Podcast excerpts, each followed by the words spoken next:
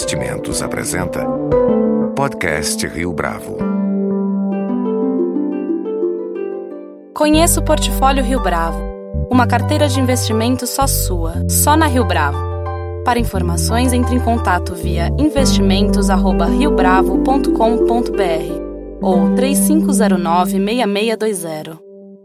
Este é o podcast Rio Bravo, eu sou Fábio Cardoso. Mesmo antes de assumir a presidência da República, havia rumores de que o presidente Michel Temer faria mudanças na área ministerial. Tais rumores sinalizavam que a pasta da cultura seria afetada com esse rearranjo que visava enxugar a máquina pública e diminuir gastos. A administração Michel Temer começou oficialmente em 12 de maio e já nos primeiros dias houve um desgaste político considerável em relação ao corte ministerial, a ponto de Michel Temer rever a posição e, no primeiro momento, estabelecer a Secretaria da Cultura como órgão independente. Alguns dias depois, à medida que a repercussão negativa não cedia, a presidência da República decidiu recriar a pasta da cultura, tendo como responsável pela pasta o ministro Marcelo Caleiro. O podcast Rio Bravo desta semana quer saber por que, mesmo sem contar com muitos recursos, a pasta da cultura foi capaz de mobilizar setores ativos da opinião pública em torno da sua existência. Para tanto, nosso entrevistado de hoje é Fernando Schuller, que é professor titular da cátedra INSPER Palavra Aberta e curador do Fronteiras do Pensamento. Fernando, muito obrigado pela sua presença aqui no podcast Rio Bravo. Obrigado, obrigado pelo, pelo convite para a gente conversar. Uma satisfação. A existência de uma pasta dedicada exclusivamente à cultura, mesmo com poucos recursos, é, faz sentido num cenário como hoje? Eu acho que faz. Eu acho que o governo, ele, digamos assim, teve uma certa instabilidade aí que é absolutamente natural. Não é um governo que se preparou para assumir a presidência da República. Não é aquele governo que você faz uma campanha eleitoral, que você tem um programa, que você tem um hiato entre eleição para à posse, para formar um ministério. Então, é, digamos assim, é natural que algumas indefinições, eu acho que foram muito poucas. O governo entrou, na, na minha visão, muito bem. Né? Você teve esse pequeno problema na cultura, você teve, acho que, uma vacilação, talvez um esquecimento nesse tema de não ter mulheres no ministério. Né? E depois, eu acho que houve uma saudável autocrítica, um recurso saudável do presidente Temer. Uh, pelos, uh, e eu explico por quê. Eu acho que existe uma certa incompreensão na política brasileira sobre o papel da cultura. Né? E depois existe um certo mito de que você enxugando o número de ministérios, né, você enxuga uh, a máquina pública, que você reduz custos. Né? A diferença de custos entre um Ministério da Cultura e uma secretaria especial ou uma secretaria vinculada ao Ministério da Educação, em tese, é praticamente nula. A diferença é o salário do ministro, mas eventualmente pouquíssimos assessores. Não é, não é isso que define. Dizer, o que define o enxugamento do Estado é a redução da máquina pública, é um programa de privatizações, é o fechamento de órgãos inúteis, é a revisão de custos de programas, é a revisão dessa miríade de incentivos fiscais, subsídios que precisam ser revistos no país, né, que foram concedidos nos últimos anos. Eu acho que uh, imaginar que isso tem, tem um certo simbolismo né, no negócio dos ministérios, mas não é isso que define. Então, o, na sua avaliação, foi um erro de cálculo da administração essa decisão inicial de cortar a pasta da cultura? E eu explico por quê. Acho que a política cultural brasileira é, não é propriamente um grande sucesso, mas ela desempenhou algum papel nos últimos anos. É, e boa parte do que vale, digamos assim, na alta gestão cultural é um certo simbolismo, seja para buscar recursos no plano internacional, seja para negociar com grandes fundações internacionais que têm muitos recursos para investir no Brasil e que eventualmente nós poderíamos né, estar sendo mais agressivos, para negociar com o Congresso, a sociedade, etc. A figura simbólica do ministro ela traz para o Estado brasileiro e para o setor cultural um capital simbólico, né, digamos assim, mais expressivo do que simplesmente uma secretaria. Então aí nesse ponto, digamos assim, o simples, a simples existência do cargo de ministro, etc., tem um certo valor que em outras áreas não tem. Né? Por exemplo, na área de, eh, enfim, áreas de agrobusiness, áreas de eh, administração pública, previdência, reforma agrária, quer dizer, você não tem a necessidade deste capital simbólico para fazer esse tipo de mobilização de recursos, de negociação com o mercado, um mercado que é em grande medida simbólico, né? e onde o terceiro setor tem um peso muito grande. Então, neste caso da cultura, que é uma área que tem pouco orçamento e por ter pouco orçamento precisa fazer muita negociação, né? precisa catalisar muitos recursos, uma expressão que eu gosto de usar a figura do ministro ela, ela, ela possui um certo tipo de capital simbólico útil para o país, se for bem utilizada, evidentemente. Eu acho que o problema da, da, gestão cultural brasileira não é a existência ou não de um ministro. É, é a modelagem do sistema de incentivos, é a política cultural, é o peso de novo da máquina pública, é a burocracia pública que se instalou na gestão da cultura. Há uma série de problemas. Não é, não é o cargo de ministro o maior problema. E na sua avaliação, a população entende que é, esse papel simbólico é, precisa ser conduzido pelo Estado? A população muitas vezes pode ter uma compreensão distorcida no tocante à existência, à necessidade da existência de um ministério como esse. De novo, é, é eu, eu concordo perfeitamente que a gestão cultural do país não precisa ser conduzida pelo Estado. Não deve, aliás, ser conduzida pelo Estado. E acho que é um erro na modulação dos incentivos fiscais da Lei Rouanet, da Lei do Audiovisual, especialmente na área da cultura. Mas isso não tem a ver. Você pode ter um sistema altamente descentralizado né, um sistema desburocratizado, com pouca interferência do Estado nas escolhas culturais, e ter um ministério que faz uma, cumpre um papel, vamos dizer assim, de coordenação, de, de catalisação de recursos e assim por diante. Agora, evidentemente não é necessário, os Estados Unidos não tem Ministério da Cultura, a Alemanha não tem Ministério da Cultura. Nos Estados Unidos vocês têm, você tem o, o chamado National Endowment for the Arts, né? foi criado na, na gestão Lyndon Johnson, nos anos 60, e que era, é, na verdade, um grande fundo ligado ao Estado americano, muito independente da área política, com gestão muito técnica e que dá suporte especialmente a instituições culturais, então a museus, a orquestras, né, a centros culturais. Uh, por quê? Porque na, nos Estados Unidos a ideia é que, você, que a gestão cultural seja feita na, com base numa rede de instituições, né, especialmente uma, instituições com fundos de endowment, ou seja, fundos financeiros de sustentabilidade de longo prazo, com recursos aplicados no mercado financeiro, aonde a instituição retira ali o, digamos assim, não o principal do investimento, mas o resultado financeiro que ela produz com esse investimento. Então você vai lá, o MoMA, por exemplo, aliás, o Metropolitan, pegar um exemplo, ele tem 11 vezes, se o Metropolitan não cobrar mais ingressos, nem tiver nenhuma receita nos próximos 11 anos, esse é um dado que eu tenho de dois anos atrás, ele não tem problema de caixa, porque o endowment ele sustenta a atividade. É? Assim, por exemplo, você tem o Getty Center em Los Angeles, que é um grande centro cultural criado pelo Paul Getty. Ele tinha um endowment há pouco tempo atrás, eu, eu verificava isso, na faixa de um pouco superior a 4 bilhões de dólares. Né?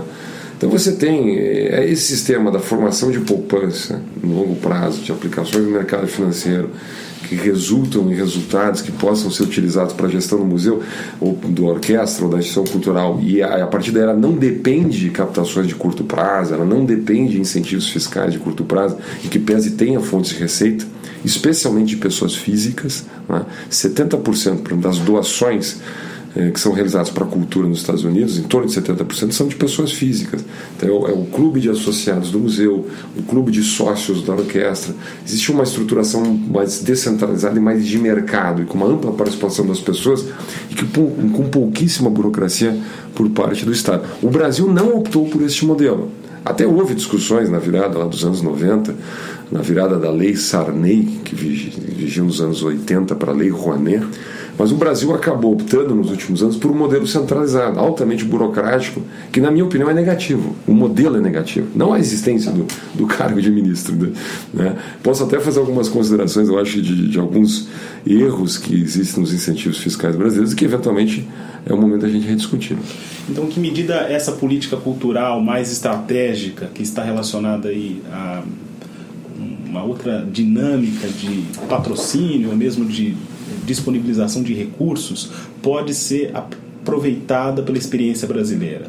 É, Olha, é viável isso? Vou dar alguns exemplos. Né? Quando, quando a Lei Rouanet foi criada, em 91, pelo então secretário Sérgio Paulo Rouanet, a ideia é que a lei fosse uma espécie de parceria público-privada, né? o chamado artigo 26 da Lei Rouanet. O que, que diz o artigo 26? A empresa ela faz um apoio e ela pode incluir lá a, o volume apoiado. Vamos dizer que ela apoia 100 mil reais num projeto cultural qualquer ou um museu. Então ela pega esses 100 mil reais e, e a, coloca na sua contabilidade como despesa né, e deduz isso como despesa na, no seu balanço contábil. Né. Além disso, ela tem 30%, se ela fizer o patrocínio, de abatimento do imposto de renda devido, né, quando ela faz lá uh, o seu ajuste do, do, imposto de renda, seu pagamento de imposto. Bom, isso dá um, um abatimento total na faixa de 63%, 64%. Essa é uma lei de parceria público-privada. O Estado dá um desconto e a empresa põe um pouco também do seu próprio recurso. Né? Isso a partir dos anos 90 é, se eu não me engano, 96, 97, foi alterado. Foi criado o artigo 18, que dá 100% de abatimento fiscal. Então a empresa faz um apoio de 100 mil reais, deduz do imposto de renda 100 mil reais, o Estado paga toda a conta, ela faz o investimento, mas a burocracia do Ministério tem que aprovar o projeto. Então um museu né, tem que mandar um projeto para Brasília do que, que, ele vai fazer com aquele dinheiro. Esse projeto tramita 3, 4 meses, às vezes até mais frequentemente vai para Rio de Janeiro para ter um parecer da Funarte, volta para Brasília, esse projeto é aprovado, é aberta uma conta no Banco do Brasil para o pai do produtor, o Ministério precisa autorizar a utilização dessa conta, o produtor vai captar no mercado, esse dinheiro fica retido por um tempo lá na, na conta até autorização para captação, e depois de ser utilizado estritamente dentro daquilo que foi aprovado meses atrás lá e planejado no seu projeto cultural, ele precisa fazer uma longa prestação de contas do uso desse dinheiro, linha a linha. Se eu disser que eu, eu, eu tinha planejado comprar oito lâmpadas, né? E cordas lá para o meu espetáculo de circo, mas eu no fim consegui as cordas com outro tipo de apoio e quero trocar a compra das cordas pela compra, sei lá, de eh, um tapete, um tablado ou algum outro tipo de insumo para o meu espetáculo, eu não posso. Eu preciso mandar uma carta para Brasília pedindo alteração do projeto para que ela seja aprovada primeiro. Isto cria, no conjunto, digamos, da obra, uma burocracia infernal para a área cultural. Como é que funciona nos Estados Unidos? Os Estados Unidos não tem nada disso o MoMA, o Metropolitan, o Guggenheim, Nova York, não precisam mandar um projeto para Washington, para um, uma série de funcionários em Washington analisarem o projeto, devolverem para que ele possa o dinheiro. Simplesmente você ela vai lá, faz um apoio lá, eu quero apoiar 100 dólares o MoMA, né, ele tem lá a carteira de sócio, ele depois ele dá um recibo para você, você utiliza como despesa médica no Brasil, sem burocracia, você faz o seu desconto e esse dinheiro é utilizado. Ou seja, nós, além de termos eliminado a ideia da parceria público-privada, né, criamos uma extraordinária burocracia que, na minha visão, hoje emperra, digamos assim, o dinamismo do mercado cultural brasileiro. Em um país com políticas culturais tão centralizadoras, como a gente acabou de comentar, qual é o papel dos artistas e dos intelectuais? Eu acho assim, os artistas intelectuais uh, reagem a incentivos. Né? Eu acho um equívoco nesse, nesse, nessa discussão toda você culpar os artistas, culpar os intelectuais. Né? Isso é a mesma coisa que você culpar o funcionário público por ele ter lá a previdência pública, um salário integral né? na aposentadoria. Né? As pessoas utilizam os incentivos. É a mesma coisa que você culpar um empresário por entrar é, com um pedido de financiamento do BNDES. Né? Por princípio, bom, se o BNDES está me oferecendo empréstimo a uma taxa, sei lá, de 5, 6%, eu vou utilizar essa taxa. É legítimo, é legal, é, é, o mercado faz, a concorrência faz. Eu acho que está errado a modulação do incentivo. Vou dar um outro exemplo, né, que acho que foi uma das grandes discussões também sobre o cinema. Né. A lei do audiovisual brasileiro, e é natural que ela cause uma certa revolta por isso, na minha opinião, ela é uma lei absurda né? porque ela não apenas dá 100% de incentivo fiscal, como ela dá mais 25%. Então a empresa aporta 100 mil reais num filme brasileiro e ela abate 125, porque ela abate 100% como dedutibilidade direta do imposto né? e mais a integralidade como despesa. Então a soma total chega a 125. Dizer, então é óbvio que isso causa uma certa irritação na sociedade, porque é um, qual é o sentido disso? Quer dizer, qual é o sentido de o, o governo pagar mais 25% para uma empresa apoiar um, um, filme brasileiro, o qual, aliás, pode assinar como patrocínio, etc. Tem uma série de é, pequenas vantagens. Né? Então, é, é correto o, o Estado brasileiro criar incentivos para apoiar a indústria cultural? Pode ser correto, eu não estou dizendo que não é. Né? não teria aqui uma visão extremamente libertariana para dizer, olha, o Estado tem que ser mínimo, não se deve oferecer nenhum tipo de incentivos. No mundo inteiro, quer dizer, boa parte do mundo, eh, se oferece incentivos para artes. Nos Estados Unidos há incentivos para é um país bastante liberal, na Inglaterra incentivos para artes e assim por diante. Né? Agora, acho que há, há, um erro na modulação. Quer dizer, um incentivo pode ser de 50% de abatimento, 60%, 70%, 80%, agora 100%, 125%. Então, isto causa esta percepção de que o artista, uh, de alguma maneira, é um aproveitador. Né? Mas a questão não é tanto dele como aproveitador, mas sim como dependente dessa dinâmica ou dessa política cultural. Isso não pode acontecer? Olha, é, sim, na medida que você tem a obrigatoriedade de qualquer museu brasileiro, qualquer orquestra brasileira, né, ir ao Ministério da Cultura e, vamos dizer assim, atravessar uma tramitação né, de meses, se não anos, né, e depois ficar vinculada, digamos, ao Ministério da Cultura durante muitos anos para prestação de contas, você, você é como se você tivesse todo o capitalismo brasileiro dependendo do BNDES. Né? Então imagina, todas as empresas brasileiras dependendo de um órgão centralizado em Brasília, ao qual ela, ela precisa prestar contas, ao qual ela precisa recorrer para apresentar projetos, ao qual ela precisa responder diligências constantes. Quer dizer, então isto ao natural, digamos assim, ao natural aqui a expressão é um pouco irônica, né? Nós criamos uma burocracia que torna todo o mercado cultural dependente deste imenso processamento burocrático que existe no Brasil. O que, que eu acho? Eu acho muito difícil transitar para um modelo como é o americano. Por quê? Porque nós somos uma sociedade que desconfia demais. Então, por exemplo, a lei, a lei Sarney era uma lei ao estilo americano. Ela permitia que eh, né, as pessoas utilizassem incentivos fiscais e apoiassem diretamente. Houve muitos desvios. Né? Então, nós optamos aí por um modelo centralizado. Só não será o momento de produzir uma transição nos próximos 10 anos. Né? Ou seja, desburocratizando o modelo, reduzindo o nível de exigências, permitindo que instituições já mais consagradas, com mais credibilidade, que atuam há muitos anos, possam fazer uma aprovação automática de projetos, possam utilizar incentivos fiscais de maneira mais descentralizada. Eu acho que o grande desafio eu acho que tu colocaste bem, o grande desafio da gestão cultural brasileira é essa descentralização, é essa, vamos dizer assim, é, é, o descolamento gradativo da dependência da gestão cultural do Estado. Acho que esse é o, não é um desafio para um governo, né? e muito menos para um governo, vamos dizer assim, provisório, como é o governo atual, que tem muita pouca margem de manobra. Além do que é um lobby estruturado, muito forte estruturado de empresas culturais, de produtoras, que de alguma maneira se habituaram a lidar com essa burocracia. Né? Não acho que é uma burocracia corrupta, não acho isso. Acho que é uma, acho que é uma burocracia lenta né? e que acaba criando dependência. O presidente Michel Temer prometeu aumentar o investimento para a área da cultura. Ainda assim, o país vive um cenário de reajuste de contas o ministro Marcelo Caleiro terá espaço para conceber um novo projeto para a área da cultura, independentemente dessa discussão se é uma agenda mais liberal ou mais centralizadora? Eu acho que o ministro Marcelo, né, ele, ele tem mostrado muita habilidade. Né, ele parece ser uma pessoa muito centrada, muito razoável. Então acho que começou bem. A minha impressão é que ele começou bem. Seria, seria desastroso você ter um ministro como foi o Pojuca Pontes, né, na época do Collor, que entrou processo de confrontação. A comunidade cultural ela tem muito acesso à mídia. Né? Ela é muito forte nesse sentido, ela é muito forte como minoria, digamos assim, barulhenta, que não é, não, é um termo negativo, é apenas uma, uma realidade, quer dizer, ela tem acesso à opinião pública. Né?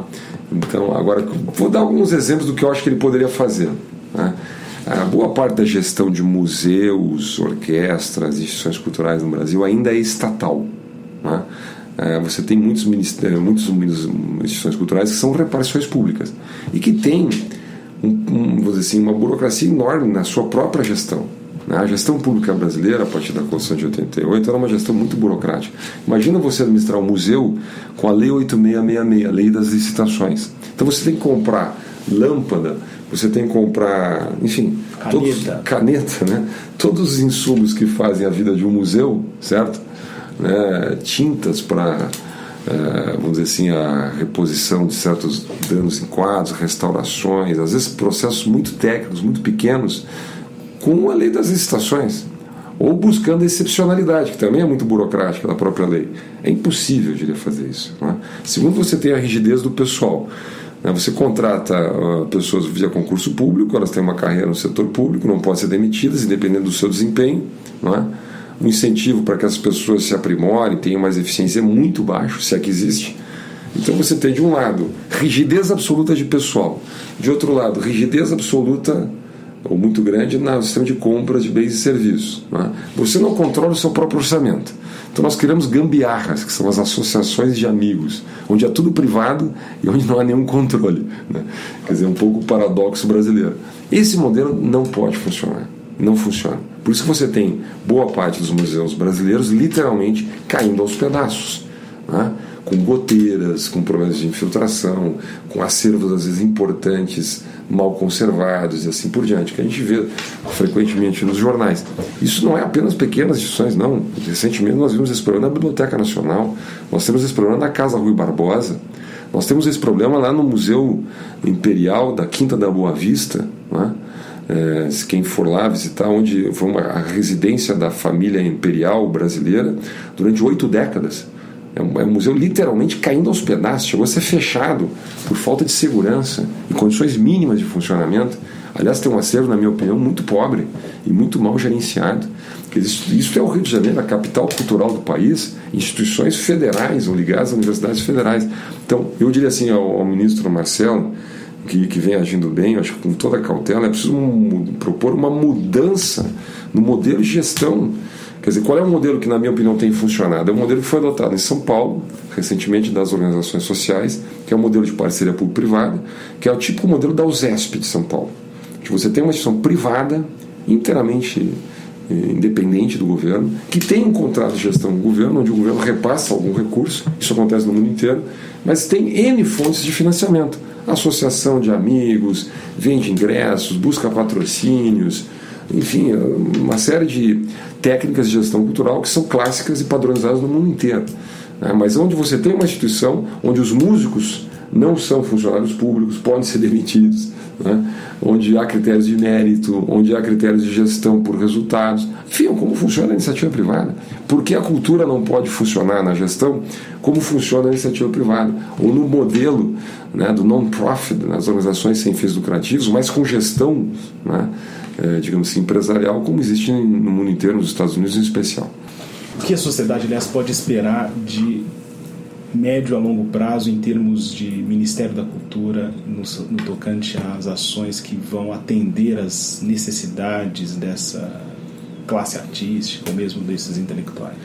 É, eu acho que um pouco esta a visão. Eu acho que assim, a visão, primeiro, de absoluta desideologização. Eu acho que o Estado brasileiro, a sociedade brasileira, a sociedade brasileira não aceita mais que o Estado brasileiro seja submetido a, a certos tipos de critérios ideológicos. Vamos dar um exemplo, na minha opinião, muito grave, o que aconteceu com a TV Brasil, né? que, na minha opinião, deveria ser vinculado ao Ministério da Cultura e deveria ser uma estação eminentemente cultural, se é que deveria existir, no sentido do Estado brasileiro ter uma televisão. Né? É, mas, enfim, eu acho que o Ministério da Cultura, primeiro é isso, ou seja, ter uma atitude muito imparcial né, muito republicana, como um órgão de Estado. Nesse sentido, o Marcelo, o novo ministro, ele acertou quando disse que a cultura não tem partido. Foi a primeira frase dele, eu acho que foi uma frase inteligente. Né?